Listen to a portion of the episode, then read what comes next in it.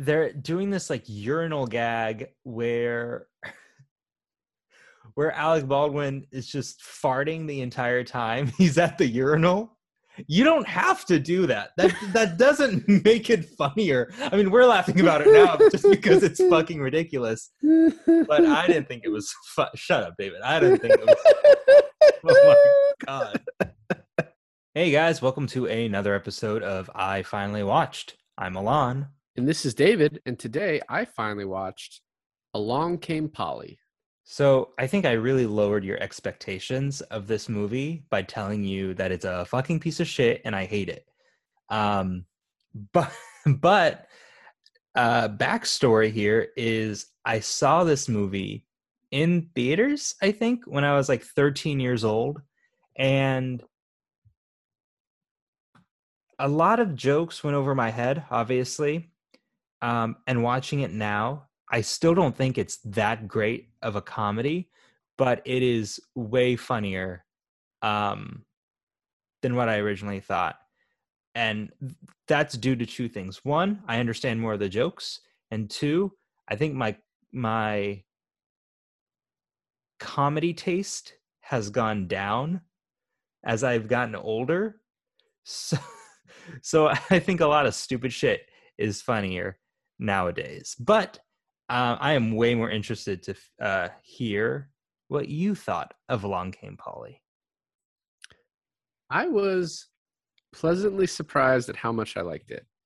Um, I obviously heard about this movie um, when it came out, and I made the choice to not go see it. Um, and I lived with that for 17 years pretty easily.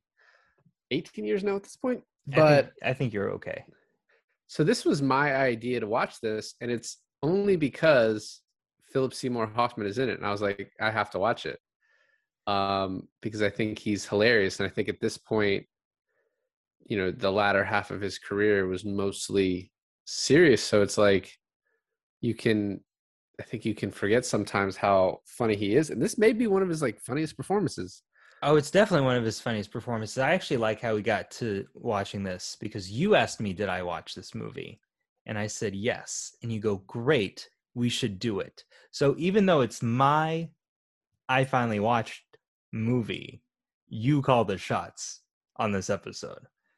Well, yeah, but then we're doing Friday Night Lights next, so it evens out fairly Okay. quickly. Okay. okay. Um, yeah, I this movie, I was surprised at liking it, but there are definitely a lot of parts in it where I'm just like, that's not funny, that's formulaic, that's really not funny, and somewhat offensive. right. But I guess it's purposely being offensive. Um, but in its offensiveness, it's not even funny. So you missed twice. Um,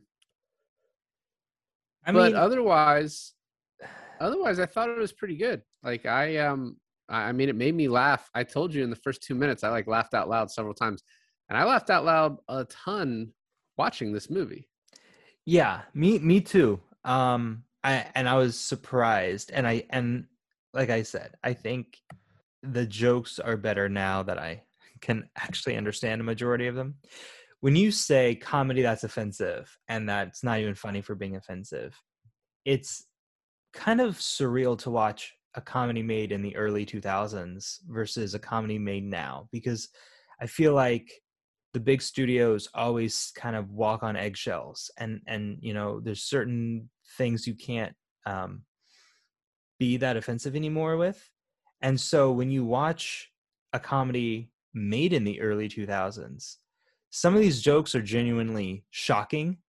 I'm like wow like i just don't hear this kind of humor nowadays sometimes that's good other times i think you can actually be funny and offensive but I agree with you. This movie missed the mark on a lot of those kind of jokes. i imagine the thing most offensive to you is hank azaria's fake french accent you know Yeah. Uh he he's one of my favorite characters. I mean, yes, um Philip Seymour Hoffman is amazing, and and I wish there was more of of him in the movie. But Cloud, Claude, Claude is great. He's top three for me. He's third because you also got to put Alec Baldwin in there. We needed more Alec Baldwin, Philip Seymour Hoffman scenes together. We only got one at the very end. Um, and we just needed more of both of those in general. And I think that would have made the movie a lot better. Now, the problem is like Ben Stiller is just playing a completely straight role. And also, like to get into the movie, this starts at like Ben Stiller's wedding. And I feel like that's like 50% of Ben Stiller movies is just like him playing this straight guy at a wedding and it not working out. Like, I mean, it just the feels like such a yeah, or no, it's like such a like quintessential fucking Ben Stiller role, which is it's funny how much he plays just like the straight guy yeah. when he is like so good at the other stuff.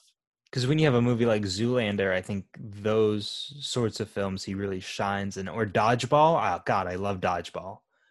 Um, but like this this also reminded me a little bit of like the Heartbreak Kid, which I haven't even seen, but it's I like I think it's like a Kid. very similar I like bought it to watch it and then I like saw a, a little like a few scenes of it on TV I was like, "Oh, I'm not to like that movie at all." I just I just want to say real quick, even though I said I love Dodgeball, I still hate Vince Vaughn in that movie. Um, but beyond that, the the fact that he plays a character who deals with life insurance and kind of a, a risk assessment guy. So his whole shtick, right, his character shtick, is that he lives very carefully because he knows the st- the statistical per like uh rate of Probability of, of how you die and different things right yes. I think if they were going to do that here's my biggest problem with the movie. If they were going to do that they should have gone 110% with that for his character and for polly being this like eccentric go with the wind kind of gal they should have went 110% like turn the dial to 11 on both of those characters but the fact that they were played so normal it I, I just felt like at times it was too boring know, it's funny is I actually could not disagree with you more on the point you just made. And when I when I started this movie, I was like, oh yeah, I remember like the trailers for this because I remember the Indian food scene. I remember the dude playing basketball who like rubs his sweat all over Ben Stiller, and like I remember the, I think even maybe the peanut thing. So I remember this being like very about how much of a warrior he was, and there's probably even some voiceover that was like, Ben Stiller is a warrior uh da da da polly is going to come into his life and she is a free spirit. And like but i think they're a lot more subtle than that with it. And i do like too throughout the movie you see these subtle changes but they're not really spelled out you know what i mean? Like her using the thing to find her keys or him like wanting to take salsa. I think it's like a more natural progression and i think it was like a little bit more true to life you know what I mean? That they, they weren't caricatures. So I actually liked that. but see I i, was like- felt like oh go ahead go ahead I was gonna say because I, I I knew what this was supposed to be about, but I was like, oh man, they really haven't got into like how much of a warrior he is. You know, they were just like, he's like, oh hey, can you put your shirt back onto the guy at basketball? And it's like, I would fucking want that guy to put a shirt back. Everyone wants that guy to put his shirt back on. Just to let you know, guy. Um, and then the uh, the Indian food, it's like he has IBS. He can't control that. That doesn't make him like a nervous warrior person. You know what I mean? He just he has a thing that makes him poop out spicy foods. You know? but see i think they should have because because like ibs can can be um not activated that's dumb but like more of a worse thing when you are an anxious person and I, I feel like they could have done something with that like put up his anxiety to make everything in his life just constantly more worse um i do love but okay so you're not I understand what you're saying, but I think that would have worked if all the other characters were also subtle, and they are not. Like you have the billionaire that's like a caricature of himself. Alec Baldwin's character is kind of a caricature of himself to a certain point, even though he's great. Philip Seymour Hoffman is a character. Claude the scuba diver is a giant car- uh, caricature of of that character. So you have these extreme side characters and these really subtle main characters, and I just think the balance is off. Yeah, I don't know. I liked it, especially considering what I was expecting. I was like, oh wow, they've really made this a lot more subtle than you thought it was going to be. Um, Yeah. Philip Seymour Hoffman So- falling in the first minute of this movie, Yeah. I, hilarious. I Okay, so I think that's one thing that I want to talk about is the humor in this is that even though there are really smart jokes, there are like fart jokes and poop jokes and flatulent uh, flatulence, um, vomiting jokes, and then there's like um, just falling uh, slapstick comedy all throughout this movie, and I think most of it really fails, and it's more the wittier humor that I, I feel funny is funnier, but him fucking falling, I totally agree with you, just right off the bat. It it was out. Of, it was completely out of nowhere, not expected. But then right after that, the guy in the kitchen who's like, "Oh, you're that kid from Crocodile Tears," and he's like, oh, "Thanks. Do you want an autograph?" He's like, uh, "No, thanks. I thought you died." yeah. That Uh, and then Alec Baldwin's speech at the wedding, which why is your boss giving a speech? But he's like, don't tire out too much, tire him out too much of the wedding as he's like fellatiing a microphone with his hands. Just like I Uh, thought it was very odd that well like I think when I watched this when I was like I said 13 but I'm pretty sure I was 11 not understanding like the dynamic between employee and boss it is very weird that your boss is giving a speech at your wedding unless he's like your best friend or something like that but they are not. He is not. It's yeah. I don't know what was up with that so. Yeah, I'm not sure. Um, but then very quickly he they go on the honeymoon, and it's funny seeing like Debra Messing in that role, because like no offense to Debra Messing, but she's like not she's not usually put in the like in the role of someone who's going to be there the whole time. So when you see her in the beginning of the movie, even if you didn't know anything about this, you're like, oh, well, they're not going to stay together. Like that's not Well- going to be the main chick he goes after. Well, first of all, her name's Lisa in the movie and not Polly, so that's a big giveaway. And another thing is too, True. and another thing is too is that when the scuba diver is taking her away, and her and Ben Stiller keep saying to each other, "I love you, honey. I'll see you soon. Oh, I can't wait to to see you. Got to tell me all about it. I'll be here at five o'clock. All right, or you know whatever they say." You really either think that she's gonna cheat on him with the scuba diver, which she does, or she's gonna fucking die. Um, and uh, and I kind of like how they keep that up in the air for you. Yeah, I mean, I assumed she was going to cheat on, him, but I also think I had seen that scene for some reason. Um, I do also find it hilarious that he's like, "All right, you you know, don't come back and try and get me again because it's not going to happen." And then like Hank, Az- he crashes the car, so Hank Azaria has to take him to the airport Yeah, on a Vespa. yeah. Uh, are we not even going to talk about how Cloud is butt ass naked when he first walks up to them? No, I mean that's one of those jokes that I'm just like, I was like, ah, I get what they're going for here, and then they do the callback in the end, but it was like, eh, that one didn't wasn't wasn't much for me. Um, I think afterwards when he gets back to though, one of the worst parts of this would be everyone knowing and feeling sorry for you, so it's like even harder to get over. yeah, it's like everyone at the office like treating you like you're uh like they have to walk on eggshells around you. one of the funniest jokes I thought was an um, auditory one. So when he's walking through the office and he's like all the way down the hallway, um, everyone's staring at him from from behind him, and it's dead silent. As soon as he turns around, everyone acts normal, but then the phones start ringing. So it's like the other people on the other side of the line stopped calling for that second, and then I just thought that was like either horribly good. done or very well done. But I'm taking it as a as a very well done. And then Alec Baldwin coming in. I knew that girl was a slut the second I met her. He's like, well, it's actually much more complicated. She's a dime store hooker. He's great. See, that's the thing. Everything he was saying was great, right? Like funny as shit. But they're doing this like urinal gag where where Alec Baldwin is just farting the entire time he's at the urinal. You don't have to do that. That that doesn't make it funnier. I mean, we're laughing about it now just because it's fucking ridiculous. But I didn't think it was. Fu- Shut up, David. I didn't think it was. Oh my god.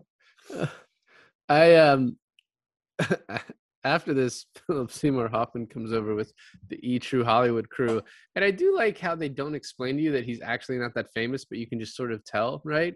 Right. And then it like slowly builds and it comes out at the end. Did you notice a uh, a very young Kevin Hart? Yes, I did. You know why I noticed? Because I have eyes, and it looked like him and sounded exactly like him. Well, in the first time, I recognized it as soon as he talked, and you only see the back of his head. But and then you get to see him later on the movie. But he looked so young, Yeah. so young in this. It's it's um it's weird seeing such a famous actor nowadays to have such a minimal role. right, yeah. When you, especially like something you hadn't seen, you're just like, oh shit, look at that. I mean, that was like we just did a Time to Kill, and Octavia Spencer's role is so tiny in it that I didn't realize it was her until I read about it after we, you know, after I watched the movie this time. And I've seen that movie forever. Yeah. Um, I do like too how he pauses the video to show, and like you could like you could kind of tell during the wedding that maybe something was off, but. Um, or maybe it's just because you know where this movie's going. But the way he pauses the video, he's like, "Look, she's just so scared, just running around." He's like, "She, she's happy." He's like, "No, I'm an actor. I can tell." She's smiling.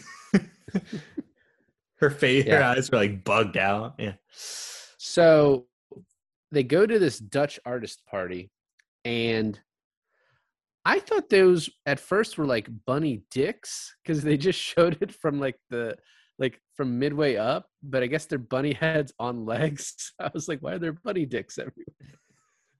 I mean, see, that's the thing. Bunny dicks would have been way funnier, but that's that's okay. Well, this they didn't take it far enough. You're saying Uh true. Um, I love it when he bumps into one and it lands perfectly on like I guess another art piece that's just like a pink cushion. I don't know what that was. And he like picks it up and he like a waiter comes over to tries to help him. He's like, No, I'm I'm good.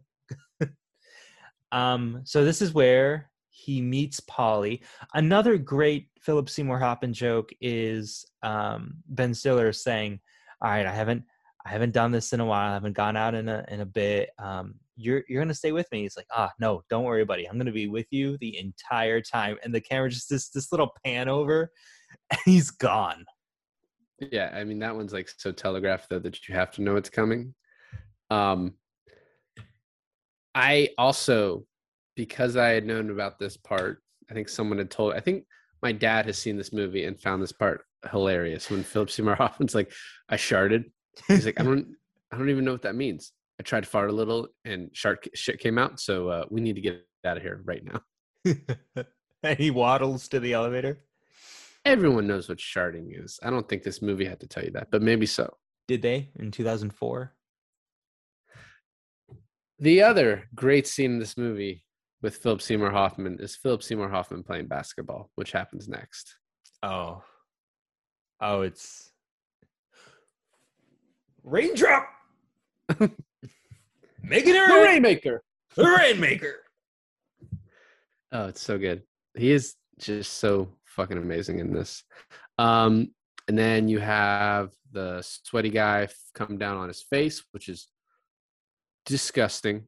Um, And the way they And- did it too, like they shot it in slow motion and like just the sweat and the spit coming off of his lips. Oh, um, and then the next scene is something very similar to one of your favorite movies, hmm. Okay. What do you?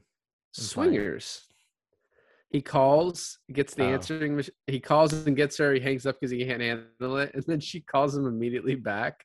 Which, by the way, if he has caller ID, you would think she might have it too. So she just saw his name on there, but she calls back, and he's like, "Oh shit!" And then the voice, the answering machine goes, and he's like, "Oh crap!" And you're like, "Well, why is he that concerned?" Like, she already kind of knows. But then, like, uh, oh, Lisa's not here too, and he's like, "Oh, that's why he's so like needs to get that off of there." Yeah. Um, Although now I I have a question. Does pulling your answering machine out of the wall and smashing it on the ground stop the other person from listening it to through? uh, yeah, I think for an answering machine it would. I don't, you know, voicemail now. No, probably Okay. not. Right.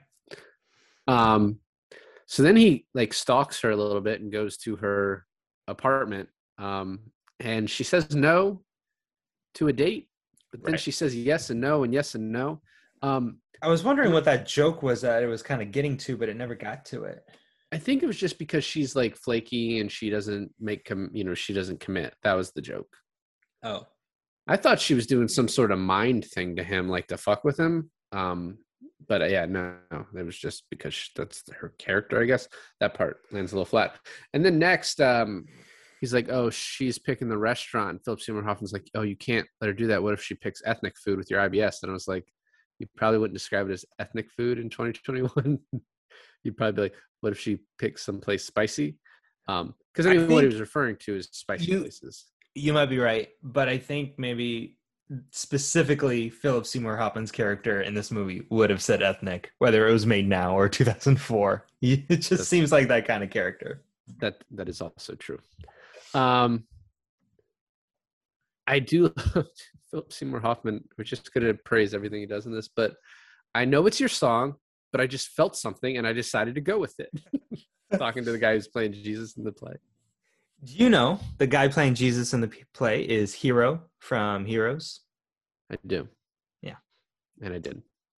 Um, the that's one of the funniest things too, is because when he mentioned, I think to Polly or someone that he was playing, he's like, "Oh, I'm the lead in in Jesus Christ Superstar." I was like, "Did he just lie about that?" And then he, he is in Jesus Christ Superstar. I was like, "Oh shit!" But he's playing Judas. And then it at the end of the movie, it's like he he's like, I am now going to be playing both Judas and Jesus. I the uh, the payoff for that too with Ben Stiller's dad is really funny. Um, he also tells Ben Stiller like, "Oh, you haven't had sex in a while, so you got to spank him and uh, say, call me daddy.'" Yeah. uh, It's like, and Ben Stiller's like, well. I, I don't, I don't think I should. I don't think that's a good idea. And Philip Seymour Hoffman is just so reassuring. Like, no, this is like the day and age. Like, this is what they expect. You have to do it. It's like a necess- necessity thing. Oh my god! And the But then the payoff, for that. the payoff when he's like, "Oh, did you do it?" Yeah, I don't think she liked it. Oh, yeah, some women find that offensive. It's like that. That joke right there is a very obvious joke, and it's all about the delivery.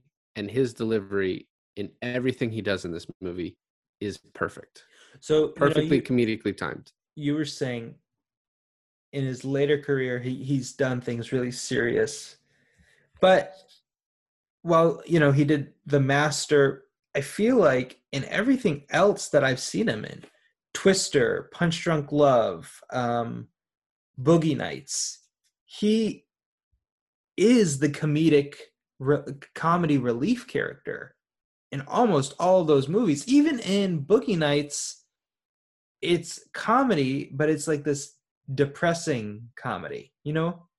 But still. After along came Polly, he did Capote, Mission Impossible Three, The Savages, which is kind of comedy. Before the Devil Knows You're Dead, which is serious as fucking can be. Charlie Wilson's War, a little bit comedic. Synecdoche, Doubt, um, The Boat That Rocked, which is an episode we will do. But then Ides of March, Moneyball, The Master, um, and the Hunger Games movies, and A Most Wanted Man. So there wasn't a lot of comedy in these last few movies he did. Apart from The Master, I have seen none of those. So I'm a horrible judge. Um, but I, I actually I've heard great things about Synecdoche, and I, I, I really do want to do that movie for an episode. That'll be a tough one to talk about. Probably. So then he goes to the restaurant, which is just like a scene that's all in the trailer. But I love when he goes into the bathroom and the dude from the stall, I'm gonna be in here all night, dude.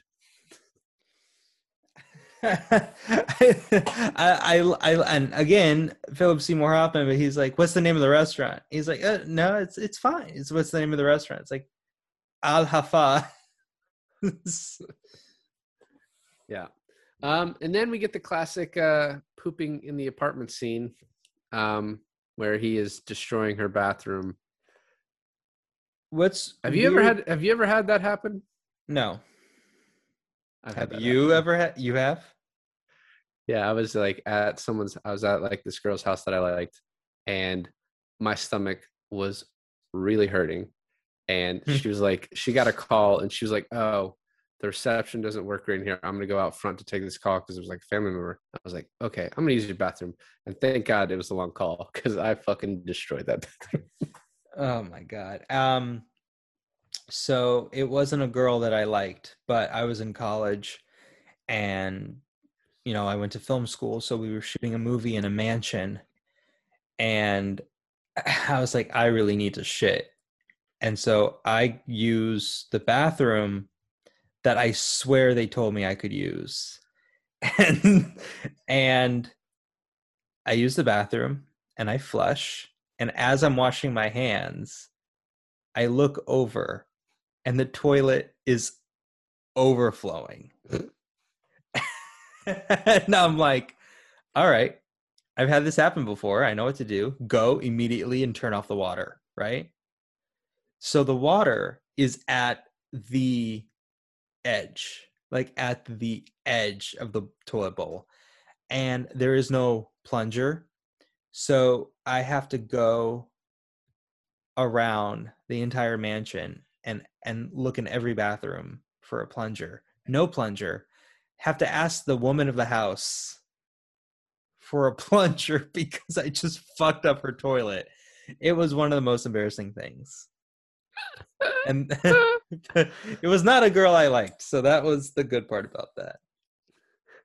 Yeah, well, slightly different, but also amazing. Um, so then you think, oh, things are going to be over there at the end. The uh, I'm sorry, I used your grandma's decorative towel. I wouldn't have, you know, had I known. But one of the most subtle jokes in this movie, to me at least, um, but probably everyone noticed it. He as as he finds there's no toilet paper, does a quick look at the ferret and like considers it for a second. And I thought that was great. When I was rewatching this, I remember the first time I watched this, and I really thought he used the ferret. Luckily, he had some restraint. Although the ferret's a really smart thing to use, right? Because you use the ferret and then you just immediately bathe the ferret in the shower, right? And that's why you turn on the shower. Like the ferret, you have to knock something over of hers, right? You got to find something, right? Some liquid and be like, your blind ferret. Yes knocked this on himself. Oh man, it's brilliant. Thank you. Well done. Um, so the next scene I want to talk about is when the parents show up at the same Indian restaurant as them, and this is the joke that I think lands the poorest, somewhat offensive, it, probably offensive, and but just not funny. Is when she calls the Indian guy at the the waiter. Uh, she's like, uh, she calls him a Native American, right? And then Ben Stiller's like, you can call them Indian. They are from India. And then like speaks to him like in a stereotypical how you would think can you understand like, me sort of way? Yeah. Yeah um so it just wasn't it did like it wasn't even funny. It, it it wasn't that funny but i think his response was the punchline that i was looking for when he just replies with yeah sure. Like just yeah yeah okay. Uh, I, I agree. It just wasn't you know i was like and I wasn't. I don't even think it's that. I think the point of it is making fun of that character as being stupid, um, because she does some other stupid stuff. But it's like, I just don't think. I think it's one of those things that just d- didn't land at all. I mean, like probably, I was like, probably land in 2004. Not really gonna land with us. I agree. Um, and then the mom spills the beans about Lisa, and this is when Polly finds out afterwards. She's like, well, "So how long ago did you guys, you know, did this happen?" He's like, two weeks ago. She's like, what the hell? Yeah. Another spill the bean moment is like, she's like, I didn't expect to see you here. You hate spicy food. And he's like, oh, fuck. Like he he's destroyed at this point, you know. So they next go to salsa. He's a horrible dancer, as am I. And a guy comes up, a very a very sexy, sensual man named Juan, and asks if he can dance with her. And they are dancing in a very sensual way. Um, I thought it was really awkward when he tried to say goodbye. And um, in that situation, I probably would have just ghosted. he's too polite for that, David.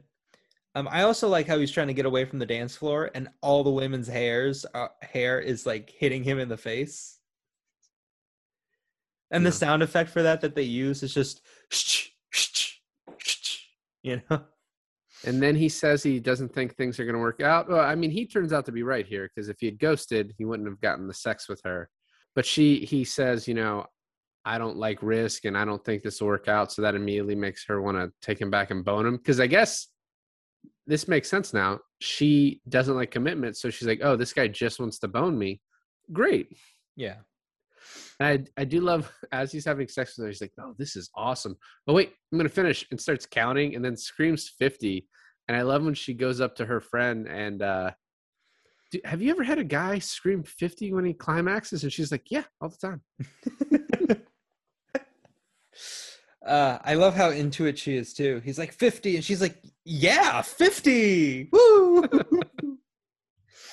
Uh, and then we go back to his place, and I have to ask you: Do you make your bed every day? oh, hell no. I don't like that's one of those things. Is like as an adult, it's just like I'm never gonna do it. I don't even know how I'm gonna instill that lesson in my child because like I probably won't because I'm not gonna clean. I'm not gonna make my bed in order to set a good example. So I, I mean, it depends on the on the like degree. Like, do you have 93 throw pillows? No, but like, would you just move your duvet up? Maybe, you know.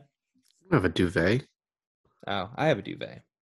We each have our own blankets because we steal blankets from each other. So we each have our own blankets and two pillows each, and that's it. It's purely decorative. I do love. Do you know how much time I waste with these pillows? Eight minutes a day.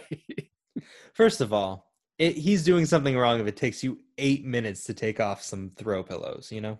Yeah, that's like 30 seconds. I so they go back to salsa, and when he goes and confronts Juan, I was like, why the fuck is he doing this? First of all, Ruby Tuesday, love that nickname. Fucking great. But he he's yelling it at Javier. Is it Javier or Juan? I wrote down Javier, but now I don't know. Oh shit.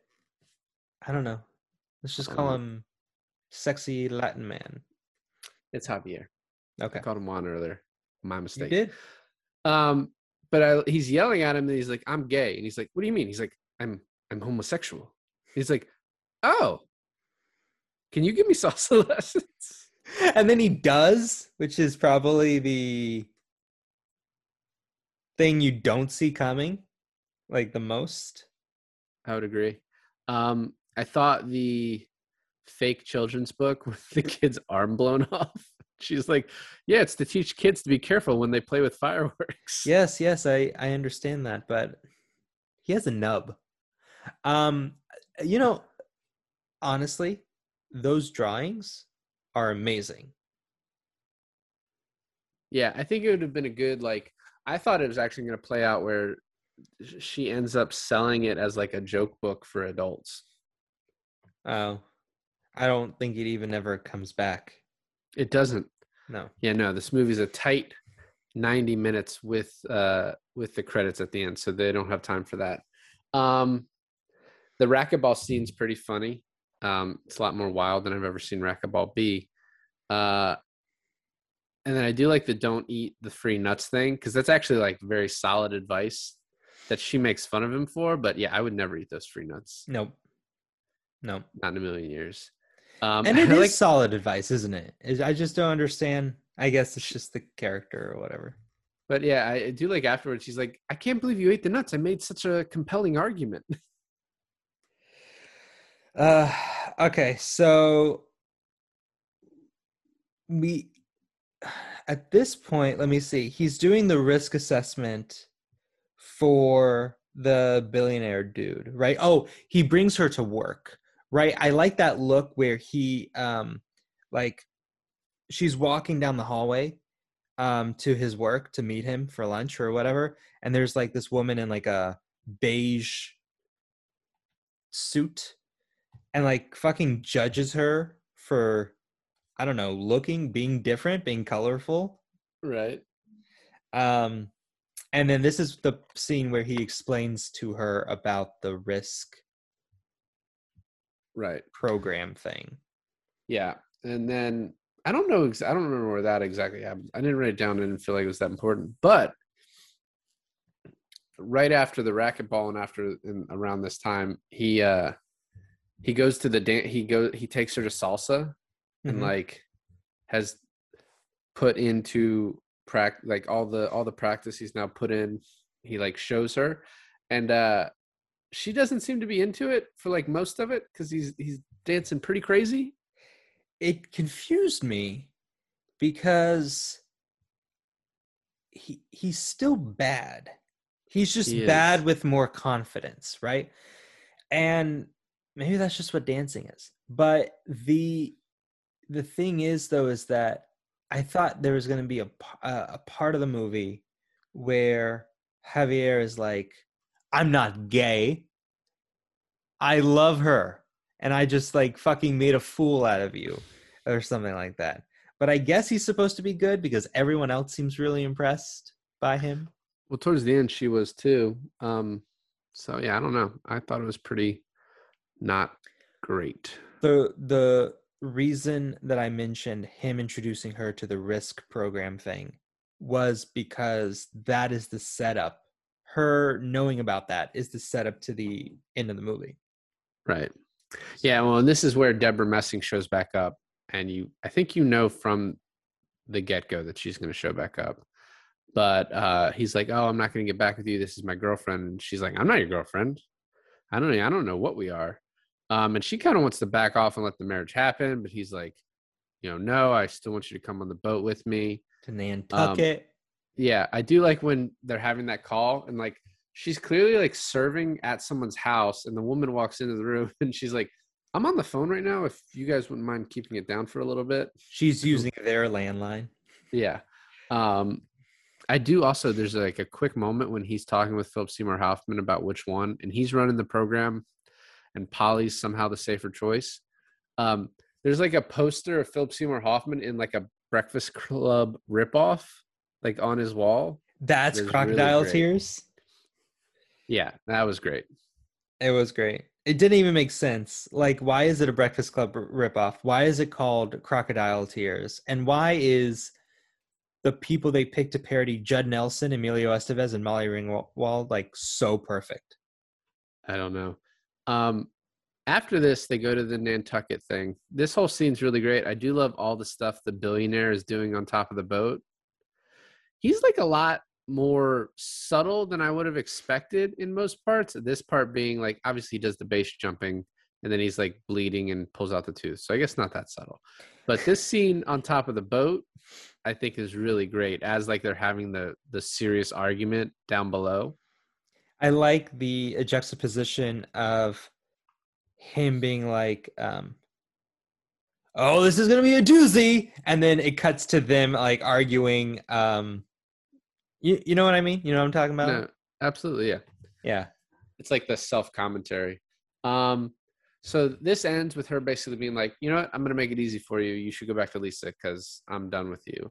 Um, and he tries to call her back many times, but then he goes to the play, and Javier's there, and then Lisa walks up and he's like, "Oh, Javier, this is my wife," and he's like, "What the fuck?" Why is he there? He knows. Oh, he know his boyfriend is the keyboard the right? keyboardist. That's not the word. Maybe his. Yeah, yeah, exactly. Maybe his boyfriend's name is Juan, and that's why I was getting confused earlier. Um, yeah, and then this is the part you're talking about where he's uh, Philip Seymour Hoffman is like, I'm going to, uh, I'm being doing dual roles tonight. I'm playing Judas and Jesus, and then there's the fight in the back. Yeah. Good stuff. Um, this is the scene where you were talking about where we get this great payoff of Ben Stiller's characters. God, what's his name? Rudy? Um, Irving. No, his Ben Stiller's Reuben? character. Reuben. Reuben.